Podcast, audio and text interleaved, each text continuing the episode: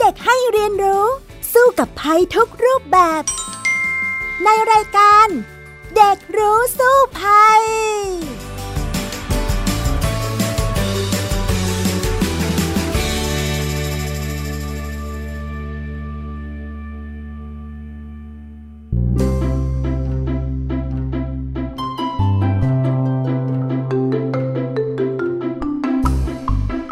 สวัสดีค่ะ คุณผู้ฟังคะต้อนรับเข้าสู่รายการเด็กรู้สู้ภัยค่ะ วันนี้เราก็มาพบกันอีกแล้วนะคะ ซึ่งเราก็ติดตามกันได้ทางวิทยุไทย PBS ค่ะ www.thaipbsradio.com หรือผ่านทางแอปพลิเคชัน Thai PBS Radio และแอปพลิเคชัน Podcast นะคะสำหรับวันนี้ดิฉันดารินกำเนิดรัฐมาพร้อมกับน้องจัสมิน ดาราวันแฟร์เฮิร์สค่ะ สวัสดีค่ะจัสมินคะสวัสดีค่ะพี่ดารินและ ท่านผู้ฟังค่ะ ค่ะ วันนี้นะคะเรามีเรื่องของเด็กๆมาคุยกันอีกแล้วแหละ เป็นภัยเรื่องอะไรนะคะจัสมิน เรื่องจมน้ำค่ะ ใช่ รู้ไหมว่าเด็กจมน้ำเนี่ยเป็นปัญหาใหญ่หลวงสำหรับเด็กๆเลยนะจัสมินคะเพราะว่ามีสถิตินะคะว่า เด็กไทยเราเนี่ยจมน้ำเสียชีวิตเป็นอันดับหนึ่งเลยค่ะ เป็นสาเหตุการเสียชีวิตเลย โดยเฉพาะ เด็กไทยอายุต่ำกว่า 15 ปี ปีนี้จัสมินอายุเท่าไหร่แล้วล่ะคะ 13 ค่ะ โอ้ก็ยังอยู่ในข่ายนะว่า อาจจะเกิดเหตุแบบนี้ได้นะคะ ซึ่งเชื่อไหมว่าการจมน้ำเนี่ยทำให้เด็กเสียชีวิตเนี่ยมากกว่าการเป็นโรคทั้งหลายด้วยซ้ำและมากกว่าการเกิดอุบัติเหตุทางถนนสองเท่าตัวเลย น่ากลัวไหมล่ะคะจัสมิน น่ากลัวมากเลยค่ะ อ่า ถ้าอย่างนั้นแล้วนะคะ ก็ มาดูกันสิว่าเอ๊เรื่องของภัยจมน้ำเนี่ยทำไมเป็นเรื่องใกล้ตัวนัก จริงๆจัสมินเนี่ยไปเที่ยวทะเลหรือว่าไปไว่ายน้ำเนี่ยบ่อยๆไหมคะ ก็บ่อยอยู่ค่ะ ส่วนใหญ่ก็ชอบไปเล่นน้ำค่ะอ๋อเหรอคะปกติชอบเล่นที่ไหนล่ะคะ ที่สวนน้ำไม่ก็สระว่ายน้ำค่ะอ๋อเหรอคะแล้วจัสมินเองเนี่ยว่ายน้ำเป็นไหมล่ะคะว่ายน้ำเป็นค่ะ ตอนอยู่อังกฤษ ที่โรงเรียนมีให้เรียนว่ายน้ำค่ะ ตอนนั้นเรียนว่ายน้ำเนี่ยอายุเท่าไหร่อะคะ ประมาณป .3 ป .4 ค่ะ อืม ตอนนั้นที่เราจะว่ายน้ำเป็นเนี่ยค่ะ จัสมินทำอย่างไรบ้างคะ คุณครูสอนยังไงบ้างคะก็สอนท่าลูกหมาตกน้ำค่ะ แล้วก็พวกท่าเบสิกค่ะ อืม ท่าไหนที่หนูว่ายได้เป็นท่าแรกเลย ท่าลูกหมาตกน้ำค่ะอ๋อแล้วทำทำตัวยังไงบ้างเวลาว่ายลูกหมาตกน้ำคะเอามือกับเท้าตะกุยน้ำค่ะ ให้หัวลอยขึ้นค่ะ อ่า แค่นั้นเองก็ว่ายง่ายไหมท่าลูกหมาตกน้ำเนี่ยสำหรับจัสมินคิดว่าก็ง่ายอยู่ค่ะ อืมแล้วมีท่าไหนอีกคะที่หนูว่ายได้แล้วก็คิดว่าเออง่ายที่สุดเลย นอกจากลูกหมาตกน้ำท่าฟรีสไตล์กับกันเชียงค่ะ อ๋อ คิดว่ากันเชียงดีไหมเพราะว่าพี่ดารินเองเนี่ยก็ชอบท่านี้เหมือนกัน เพราะว่าบางทีเราไม่ต้องไหว้ก็ได้เนาะเรา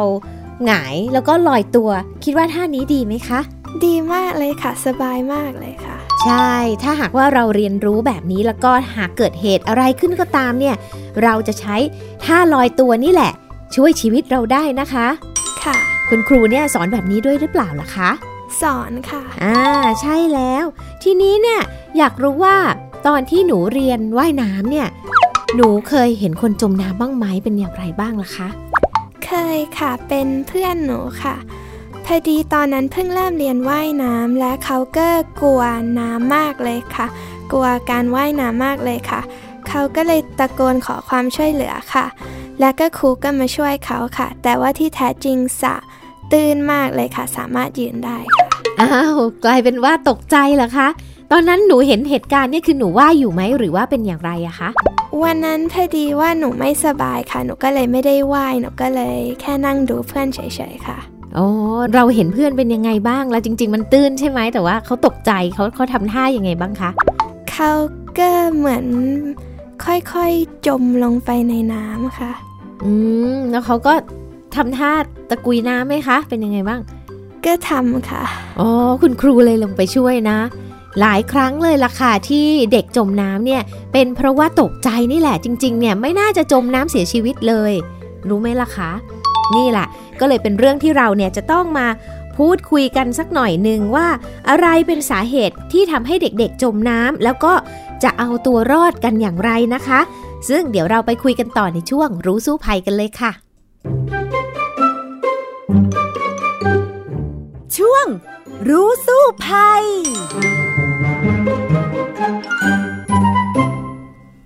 คราวนี้กลับมาคุยกันเรื่องของเด็กจมน้ำกันต่อนะคะจัสมินคะอย่างที่เราคุยกันไปแล้วแหละว่า เด็กจมน้ำเนี่ยเป็นสาเหตุการเสียชีวิตของเด็กน้อยกว่า 15 ปีเนี่ยอันดับหนึ่งเลยจัสมินสงสัยอะไรอีกคิดว่าเป็นอย่างไรบ้างล่ะคะ ในเมืองไทยเด็กที่เสียชีวิตจากการจมน้ำมีเยอะแค่ไหนคะก็เยอะมากเลยค่ะเป็นหลัก ร้อยคนเนาะแล้วก็มักจะเกิดขึ้นในช่วงปิดเทอมด้วย สงสัยไหมคะว่าเอ๊ะทำไมถึงเป็นช่วงปิดเทอม สงสัยค่ะ ก็เป็นเพราะว่าเด็กๆอะ่ะแอบไปเล่นน้ำกันเองในช่วงปิดเทอม เพราะว่าว่างไงคะ แล้วก็ผู้ปกครองบางทีก็ไม่อยู่ไปทำงานใช่ไหมเด็กๆก็ออกไปเล่นกันเอง ก็ไปว่ายน้ำเล่นกันตามแหล่งน้ำต่างๆ อันเนี้ยก็เลยทำให้เสียชีวิตได้ค่ะ แต่อย่างที่บอกนะจัสมินว่าเด็กเล็กๆ ก็เสียชีวิตจากการจมน้ำได้ เขาบอกว่าเด็ก 5 ขวบอย่างเงี้ยหรือว่าต่ำกว่า 5 ขวบเนี่ยก็เสียชีวิตจากการจมน้ำเยอะเหมือนกันเลยนะคะจัสมินน่ากลัวมากเลยค่ะ อืม แล้วหนูสงสัยอะไรอีกคิดว่าเป็นยังไงบ้าง สาเหตุที่ทำให้เด็กจมน้ำมีอะไรบ้างคะ เอาล่ะต้องแยกแยะก่อนนะสำหรับกลุ่มเด็กอายุต่ำกว่า 5 ขวบเนี่ยเขาเนี่ยมักจะเป็นการจมน้ำในสิ่งที่ไม่ควรจะเกิดขึ้นเลย เป็นเพราะว่าผู้ปกครองเองเนี่ยอาจจะเผลอไปปล่อยเขาไป แล้วรู้ไหมว่าเขาเสียชีวิตได้อย่างไร อย่างไรคะ ก็คือสมมุติว่าเด็กๆอยู่ในบ้านกำลังคลานกำลังเดินเล่นนึกถึงน้องๆอายุสักหนึ่งขวบสองขวบอย่างนี้นะ เขาเดินเล่นอยู่ในบ้าน แต่ว่ามีแหล่งน้ำอยู่ในบ้านของเราเอง เช่น คุณแม่เอาน้ำใส่กระมังเอาไว้ พอดีเด็กเดินไปเห็นกระมังที่ใส่น้ำเอ๊ะก็สงสัยมันคืออะไรนะ ก้มหน้าลงไปมอง แล้วก็พลาดอาจจะอยู่ในห้องน้ำลื่น แล้วก็หน้าจมไปในอ่างน้ำแบบนี้แค่นี้เองค่ะ ก็เสียชีวิตได้แล้วน่าตกใจไหมจัสมิน ตกใจมากเลยค่ะ เออ หนูหนูเคยคิดไหมว่าเด็กเล็ก ๆ เนี่ยก็เสียชีวิตแบบนี้ได้ ไม่เคยค่ะ อืม ฉะนั้นเนี่ยเลยต้องระมัดระวังอย่างสูงเลยสำหรับเด็กอายุประมาณตั้งแต่เล็กๆ เป็นเบบี้เลยไปจนถึง 5 ขวบนะคะ เขาบอกว่าต้องระวังเรื่องถังน้ำกะละมัง อ่างน้ำหรือว่าบางทีบ้านเราหน้าบ้านมีสระบัวเล็ก ๆ ใช่ไหม น้ำตื้นๆ คิดว่าไม่เป็นอะไรกับเด็ก แต่เป็นได้ค่ะ เพราะว่าเด็กอยากรู้อยากเห็นก็เอาหน้าไปใกล้ ๆ แล้วเผลอลื่น ตึ้งลงไปอย่างเงี้ย แค่เนี้ย บางทีเด็กเขาไม่รู้ ก็ไม่ได้เอาหน้าออกมาจากน้ำก็จมไปเลย แล้วก็เขาบอกว่าเด็กเสียชีวิตได้ในแหล่งน้ำที่มีความสูงเพียงแค่ 1-2ถึงนิ้วเอง เชื่อไหมเนี่ย ไม่น่าเชื่อเลยค่ะอ่าแต่เป็นเรื่องจริงแล้วก็เกิดขึ้นแล้วนะคะ นอกจากนี้แล้วเนี่ยก็ยังมีเด็กอีกกลุ่มหนึ่งก็คือตั้งแต่ 5 ขวบขึ้นไปนี่แหละค่ะ ที่เสียชีวิตแบบนี้น่ะเขาก็มักจะไป เล่นกันนอกบ้านและ คราวนี้จะจมน้ำที่สูงกว่าตัวเองและ ซึ่งส่วนใหญ่เนี่ยจะเสียชีวิต พร้อมๆกันหลาย ๆ คนด้วย สงสัยไหมว่าเป็นเพราะอะไร เพราะอะไรล่ะคะอ่าเป็นวัยตั้งแต่5ขวบขึ้นไปจนถึงวัยของจัสมินด้วยนะ ก็เพราะว่าออกไปเล่นนอกบ้าน แล้วก็ไปเล่นกันเป็นกลุ่ม ทีนี้เช่นว่าไปว่ายน้ำเล่นที่ตามแม่น้ำหรือว่าสระน้ำต่างๆ ไปเป็นกลุ่มสมมุติว่าไป 5 คนอย่างนี้นะคะ มีเพื่อนคนหนึ่งจมน้ำเพื่อนคนอื่นๆน่ะ ก็กระโดดลงไปช่วย แล้วก็ช่วยไม่เป็นอีก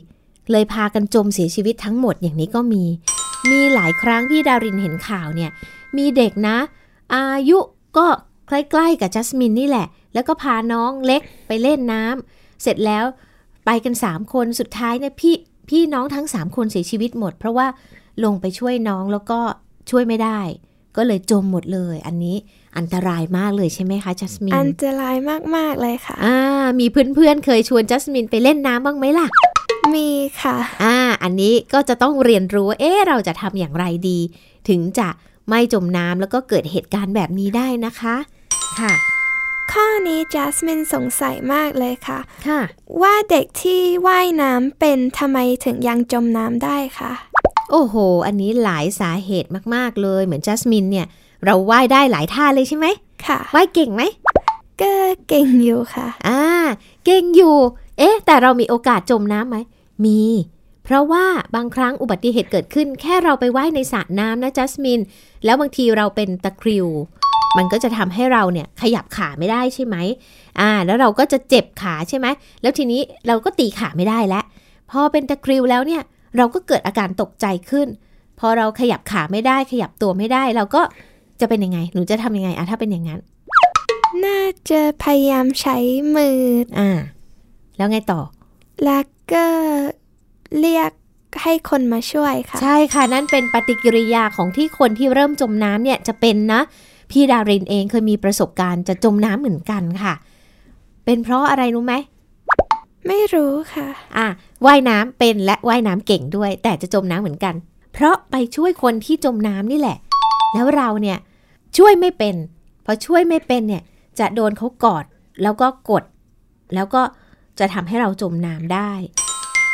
ตอนนั้นเนี่ยที่พี่ดารินเป็นนะ ที่พี่จะจมน้ำเนี่ยเกือบเสียชีวิตเหมือนกัน ก็คือสอนน้องชายให้ว่ายน้ำน้องน่ะว่ายน้ำไม่เป็น พอน้องพาไปที่ลึกๆ แค่นั้นน่ะ น้องก็ก็ตกใจแล้วจริงๆอะพอจะเป็นแล้วนะ แต่พอไปที่ลึกเขาตกใจปุ๊บ เขาก็ตะกุยเลยเหมือนที่จัสมินบอกอะ่ะตะตะกุยตะกายด้วยความตกใจไม่มีสติแล้ว พี่ก็จะเข้าไปช่วยใช่ไหม ก็เข้าไปจับเขาพอเขาเห็นเราปุ๊บเขาก็กอดเลย พอกอดเนี่ยก็จะกดเราให้จมลง ตอนนั้นแหละ พี่ดารีนะอยู่ใต้น้ำแล้ว ไม่รู้จะทำอย่างไรดี เอ๊ะ แต่ก็คิดได้ว่าถ้าอย่างเงี้ยไปทั้งคู่แน่นอน เพราะว่าเขากอดเรา เราจมเขาก็จมใช่ไหมคะ พี่ดารินเลยตัดสินใจผลักค่ะ ผลักเขาเนี่ยให้ไปที่ฝั่งให้เร็วที่สุด ก็เลยผลักน้องไปเนี่ยโอ้โห ไปติดที่ขอบบ่อได้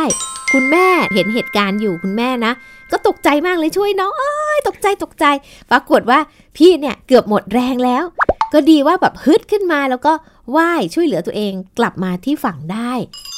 เนี่ยเป็นอุทาหรณ์เลยว่า เวลาเราจะจมน้ำเสียชีวิตเนี่ยแม้ว่าเราว่ายน้ำเก่งก็ตามเนี่ย ก็มีโอกาสที่จะเกิดเหตุอย่างนี้ได้นะจัสมิน ค่ะ ตอนที่เรียนว่ายน้ำครูก็เคยสอนไว้ว่า ถ้าเราไม่รู้วิธีการช่วยเหลือเพื่อนก็อย่าไปช่วยเขาให้เรียกผู้ใหญ่ค่ะ ถูกต้องเลย เพราะว่าอาจจะเกิดเหตุเหมือนที่พี่ดารินเล่าให้ฟังได้ค่ะเออ ยังดีนะว่าพี่ดารินน่ะผลักน้องอะให้ลอยตัวแล้วก็ขึ้นฝั่งได้ทัน ไม่งั้นนะวันนี้ไม่ได้มานั่งคุยกับจัสมินแล้วล่ะ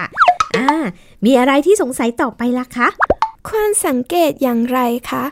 ว่าสถานที่ที่เราจะไปว่ายน้ำมีอันตรายอะไรบ้างคะ อ่า ทีนี้เนี่ยมันก็ต้องสังเกตหลายอย่างทีเดียว ถ้าหากว่าเป็นแหล่งน้ำธรรมชาติแบบแม่น้ำหรือว่าทะเลเนี่ยค่ะ บางทีเนี่ยกระแสน้ำเชี่ยวก็ทำให้เราจมน้ำได้ เช่นว่า เราว่ายลงไปแล้วแต่น้ำแรงมากเลยเราเราว่ายสู้ต้านไม่ได้อย่างเงี้ยก็จะเข้าฝั่งไม่ได้นะ แม่น้ำที่หลากมาเนี่ยสูงแค่หัวเข่าพี่ดารินยังยืนไม่ได้เลยตัวลอยไปตามน้ำฉะนั้นเนี่ยถ้าเป็นเด็กๆ แล้วก็ยิ่งอันตรายไปใหญ่ถ้าหากว่าเห็นน้ำท่วม น้ำไหลแรงเนี่ยอย่าไปเล่นนะคะ และอีกอย่างอย่างเช่น ทะเลอย่างเงี้ยเขาจะมีบางจุดเหมือนกันที่มีกระแสน้ำดูด แล้วก็ทำให้เสียชีวิตได้ แบบนี้ก็อันตรายเหมือนกัน ซึ่งก็ต้องระมัดระวัง ซึ่งหลายจุดที่มีกระแสน้ำดูดน้ำวนบ่อยๆ เนี่ยเขามักจะมีป้ายเตือนภัยเอาไว้ แล้วก็บอกว่าให้สังเกตอย่างไร อันนี้ก็ควรที่จะระวังไว้ด้วยนะคะจัสมิน ค่ะ เราควรทำอย่างไร เพื่อจะลดจำนวนเด็กเสียชีวิตจากการจมน้ำคะอ่า เรื่องนี้เป็นคำถามที่ดีมากเลยจัสมิน จริงๆ แล้วเนี่ย เด็กๆ เนี่ย หลายครั้งเสียชีวิตแบบที่ไม่น่าเป็นเหมือนที่เล่าไปแล้วว่า เด็กอายุน้อยกว่า5ขวบใช่ไหมจมน้ำอยู่ในบ้านตัวเองหรือว่าเด็กๆเนี่ยออกไปเล่นกันเท่านั้นเองแหละ แล้วก็จมน้ำเสียชีวิตได้โดยรู้เท่าไม่ถึงการ การป้องกันที่ดีที่สุดนะคะสำหรับเด็กอายุต่ำกว่า 5 ปี ก็คือว่าผู้ปกครองเนี่ยจะต้องดูแลเด็กไม่ปล่อยเด็กไว้แม้แต่วินาทีเดียว ไม่อย่างนั้นเนี่ยอาจเกิดเหตุได้อย่างที่เล่าให้ฟังคือไม่ได้ไม่ได้คิดอะ่ะแค่แป๊บเดียวอะเด็กจมน้ำก็เสียชีวิตได้แล้ว แล้วก็อย่าปล่อยเด็กไปเล่นน้ำเองตามลำพังอย่างเช่น อยู่ในกระมังเด็กๆเนี่ยจัสมินเคยไหมคุณแม่เอาแช่ในกระมังแล้วก็เล่นน้ำอย่างเงี้ย ไม่เคยค่ะ หรือว่าจำไม่ได้หรือเปล่าตอนเป็นเบบี้นะอ่าและที่สำคัญอะ เวลาเอาเขาแช่น้ำเล่นน้ำในกระมังหรือว่าถังแล้วอะอย่าปล่อยเขาไว้คนเดียวค่ะ เพราะว่าอาจจะน่าจมไปอย่างที่เล่าให้ฟังก็ได้สำหรับเด็กเล็ก ๆ นะนอกจากนี้แล้วเนี่ยเขาบอกว่าก็ต้องจัดสถานที่ให้ปลอดภัยค่ะ หลีกเลี่ยงอย่าให้เด็กไปใกล้แหล่งน้ำบางทีทำของเล่นหล่นไปอย่างเนี้ย ก็จะไปเก็บ โดยที่รู้เท่าไม่ถึงการก็จมน้ำได้ อันนี้สำหรับเด็กเล็กนะ แต่เด็กโตๆตั้งแต่ 5 ขวบขึ้นไปจนถึง 15 ปี อย่างเช่นจัสมินเป็นต้นเนี่ยเขาก็บอกว่า เวลาไปเล่นน้ำก็อย่าไปเล่นกันตามลำพังโดยไม่มีผู้ใหญ่ดูแล เพราะอันเนี้ยมีความเสี่ยงแล้วเพราะว่าเด็กๆก็จะช่วยกันเองเนี่ยไม่ได้เนาะสติบางทีก็ไม่มีบางทีว่ายน้ำเป็น แต่ ไม่มีสติตกใจอย่างเนี้ย มันก็เสี่ยงที่จะเสียชีวิตได้ แล้วก็จะต้องรู้ว่า เอ๊ะแหล่งน้ำตรงไหน ควรจะไปหรือไม่ไปเล่นนะสระว่ายน้ำก็อาจจะปลอดภัยกว่า แม่น้ำหรือว่าทะเลถ้าไปตามลำพัง แต่ถ้าหากว่าเกิดเหตุขึ้นเนี่ยก็จะต้องรู้วิธีช่วยด้วยว่าจะต้องช่วยชีวิตกันอย่างไร มีวิธีการอย่างไรบ้าง เหมือนที่เมื่อกี้จัสมินบอกแล้วว่าคุณครูบอกว่ายังไงนะ ถ้าเกิดเพื่อนตกน้ำ อย่าไปช่วยเขาถ้าเราช่วยไม่เป็นค่ะ ให้ไปเรียกครูค่ะ นั่นแหละถูกต้องมากแต่ยังมีอีกหลายวิธีทีเดียวที่เราสามารถจะช่วยน้องๆ หรือว่าคนที่จมน้ำได้ซึ่งน่าจะเรียนรู้กันนะคะ ซึ่งเรื่องนี้เดี๋ยวเราจะไปคุยกันต่อในช่วงรู้แล้วรอดค่ะ ช่วง รู้แล้วรอด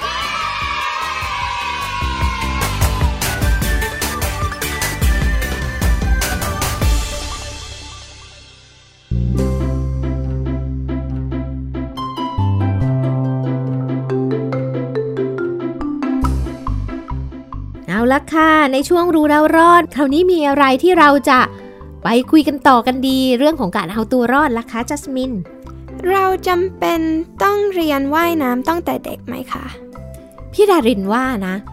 เป็นเรื่องที่ดีมากสำหรับเด็กทุกคนที่ควรจะเรียนรู้วิธีการว่ายน้ำที่ถูกต้องมีคุณครูสอนค่ะ เพราะว่าพี่ดารินเองตั้งแต่เด็กเนี่ย คุณพ่อคุณแม่ก็ให้เรียนว่ายน้ำเหมือนกัน พอจะรู้จากที่คุณครูสอนเอาไว้เหมือนกันและหลักว่า เราจะต้องทำตัวอย่างไรเวลาที่เกิดอุบัติเหตุอย่างที่เราไม่คาดคิด เหมือนที่พี่ดารินเล่าแหละว่า น้องชายมาก่อนแล้วเกือบจมน้ำเสียชีวิตนั่นเรามีสติ เราถึงแก้ปัญหาเฉพาะหน้าได้ ฉะนั้นเนี่ยพี่ดารินว่าควรอย่างยิ่งเลย อย่างคุณครูของจัสมินล่ะ เขาบอกว่ายังไงบ้างเวลาที่ไปเรียนว่ายน้ำล่ะคะ เขาก็สอนวิธีว่ายน้ำ ท่าเบสิกแล้วก็สอนวิธีกระโดดลงน้ำค่ะ อืม นั่นนะสินะทำไมถึงต้องรู้วิธีกระโดดลงน้ำด้วยล่ะคะเพื่อถ้ามีอันตรายและมีอะไรเกิดขึ้นที่จำเป็นต้องกระโดดลงน้ำก็ได้ได้กระโดดลงน้ำอย่างปลอดภัยค่ะ อืม ใช่เพราะว่าบางทีเรากระโดดไม่ถูกวิธีเนี่ย จะเจ็บตัวได้เหมือนกันนะ อย่างเห็นนักว่ายน้ำไหมคะ เวลาเขา กระโดดจากที่สูงเนี่ยเขายังต้องมีท่าเลย เพราะว่าจริงๆ เนี่ยเวลาที่เราลงกระโดดลงน้ำเราคิดว่าน้ำนิ่มใช่ไหมแต่เมื่ออยู่ที่สูงน่ะมันไม่นิ่มนะ มันเป็นแรงกระแทก ถ้าลงไม่ถูกวิธีเนี่ยอาจจะบาดเจ็บได้ทีเดียวนะคะจัสมิน เคยกระโดดลงน้ำแบบผิดวิธีแล้วก็เจ็บหน่อยๆค่ะ เลอเจ็บตรงไหนบ้างคะก็ ตรงแขนและตรงตัวค่ะ เหรอคะ หนูกระโดดแบบไหนคะที่ว่าผิดวิธี ก็แบบไม่ได้คิดค่ะ ก็กระโดดลงไปเลยค่ะ อ๋อ ถ้าอย่างนั้นน่ะวิธีที่ถูกในการกระโดดเนี่ยจะต้องกระโดดแบบไหนล่ะคะ เอาขาสองขาชิดกันแล้วก็งอเข่าแล้วก็กระโดดลงไปค่ะอ่านั่นละค่ะเผื่อเพื่อนๆฟังอยู่นะคะ จะได้รู้ว่าเวลากระโดดน้ำเนี่ย ถ้ากระโดดผิดเนี่ยเจ็บเหมือนกันเนอะค่ะอ่ายิ่งสูงยิ่งเจ็บด้วยแหละจัสมินเราควรดูแลตัวเองยังไงคะเวลาไปเล่นน้ำไม่ให้ตัวเองจมน้ำค่ะ ก็อย่างที่บอกนะคะว่าเราก็ 1. ควรจะมีผู้ปกครองไปมีผู้ใหญ่ไปด้วยกัน 2. เวลาไปเล่นกับเพื่อนแล้วเนี่ยสมมุติว่าเรามีแต่เด็กๆแหละ เราก็จะต้องดูแลกันอย่าไปเล่นน้ำที่ลึก เพราะเรามีความเสี่ยงจะจมได้ อย่างน้อยให้เล่นที่ตื้นไว้ก่อน ถ้าอยู่ในสระน้ำนะ แล้วก็ถ้าแม่น้ำเนี่ยซึ่งเนี่ยเหตุส่วนใหญ่เลยมัก ถ้าเด็กโตโตนะ แม่น้ำคลอง ทะเลแบบนี้ค่ะ ก็อย่างแรกเลยพยายามให้อยู่ที่ยืนได้ก่อน อันนั้นน่ะสำคัญมากๆ น้ำเชี่ยวก็อย่าไปเล่นค่ะ แบบนี้เนี่ยก็จะทำให้เราปลอดภัยได้มากยิ่งขึ้น เกิดอะไรขึ้นเนี่ยขอให้ยืนได้เนาะจัสมินนึกถึงภาพตอนเราหัดว่ายน้ำไหมถ้าเรายืนไม่ได้เนี่ยความตกใจจะมาแล้วก็เหมือนที่จัสมินบอกว่าเพื่อนนะยืนได้นะตกใจยังจะจมน้ำเลยใช่ไหมค่ะค่ะ ถ้าเราเล่นน้ำอยู่กับเพื่อนและเพื่อนกำลังจมน้ำเราควรช่วยเขาอย่างไรคะ ค่ะพี่ดารินน่ะเล่าให้ฟังแล้วอันนั้นน่ะเป็นการช่วยน้องชายโดยที่เป็นสัญชาตญาณนะแล้วก็เรียนรู้จากคุณครูมาบ้าง ที่พยายามเอาเขาออกจากตัวให้ให้เร็วที่สุด แต่ว่าหลักการจริง ๆนะคะจัสมินเขาเรียกว่า ตะโกน โยนยื่นค่ะ ซึ่งนั่นคือหลักการที่คุณครูสอนหนูนั่นแหละว่า อย่าไปช่วยเพื่อน ถ้าหนูช่วยไม่เป็นใช่ไหมค่ะงั้นงั้นสมมุติว่าเพื่อนจมอยู่เห็นและเราอยู่บนฝั่งจะทำยังไง 1. ค่ะ ตะโกนค่ะ ตะโกนว่าช่วยด้วยช่วยด้วย หาคนที่เขาเป็นน่ะมาช่วย 2. ค่ะ โยนโยนอะไรคะแถวนั้นถ้ามีเชือกมีอะไรก็ได้ที่จะให้เขาเกาะได้อะโยนไปเลย แล้วก็ให้เขาจับแล้วเราลากเขาเข้ามา 3. ยื่นค่ะ ยื่นก็คือหาไม้ยาวๆค่ะ แถวนั้นน่ะ ถ้าเจอ แล้วยื่นให้เขาแล้วลากเขาเข้ามา นี่จะเป็นวิธีช่วยที่ปลอดภัยมากที่สุด แล้วก็ทำให้คนช่วยเนี่ยไม่จมน้ำไปด้วย ให้จำหลักการนี้ไว้ให้ดีว่า ตะโกนโยนยื่นนะคะ อันนี้แหละเป็นหลักการช่วยคนจมน้ำที่ดีที่สุดเลยล่ะค่ะจัสมินค่ะ และถ้าเราเห็นคนกำลังจมน้ำอยู่คะเราควรทำอะไรบ้างอย่างไรบ้างคะคือถ้าสมมุติว่าเราเห็นคนกำลังจมน้ำอ่า เป็นคนอื่นที่ไม่ใช่เพื่อนเราแล้วนะ เราก็เหมือนเดิมตะโกนโยนยื่น แต่ถามว่า ถ้าสมมุติว่าเราเป็นคนที่ช่วยเป็นนะ พี่ดารินเคยเห็นคนกู้ภัยนะ ซึ่งเขาเป็นนักช่วยเหลือเนี่ยเขาก็จะลงไปช่วยในน้ำซึ่งวิธีช่วยของเขาเขาจะไม่เข้าใกล้ตัวคนนั้นเลย เพราะมีความเสี่ยงมากที่คนที่จมเนี่ยจะไปเกาะแล้วก็กดให้จมน้ำเหมือนที่พี่ดารินเล่าให้ฟังนั่นแหละ ทีนี้เนี่ยเขาจะใช้วิธีว่าเขาจะมีเครื่องมือค่ะ เช่น เป็นเชือก หรือเป็นไม้อะไรสักอย่างที่ถือไปด้วย แล้วก็ให้คนเนี้ยเกาะ ก็แล้วเขาก็จะตะโกนว่า ไม่ต้องตกใจนะครับ อยู่เฉยๆอยู่เฉยๆแล้วก็เอาไอ้สิ่งเนี้ยที่จะให้เขาเกาะน่ะยื่นไปนะคะค่ะแล้วเสร็จแล้วเนี่ยค่อยๆว่ายแล้วก็ลากเข้ามาโดยที่ให้คนนั้นเกาะตรงนั้น แล้วก็บอกว่าอยากเข้ามา ให้เกาะตรงนี้แล้วไม่ต้องตกใจแล้วจะไม่จม อย่างนี้เป็นต้น หรือถ้าหากว่าในจุดนั้นไม่เห็นอะไรเลยที่แบบจะยื่นได้เนี่ยโยนค่ะ วิธีที่ง่ายที่สุดนะ เวลาไปเล่นน้ำกันมักจะมีขวดน้ำอยู่ เชื่อไหมว่า ขวดน้ำเปล่านี่แหละ เป็นทุ่นที่ทำให้เขาลอยได้ สามารถโยนลงไปหลาย ๆ ขวดเลยก็ได้แล้วให้เขาเกาะไว้ มันจะลอยขึ้นเอาน้ำออก นิดหน่อย ให้เหลือน้ำในขวดนิดนึง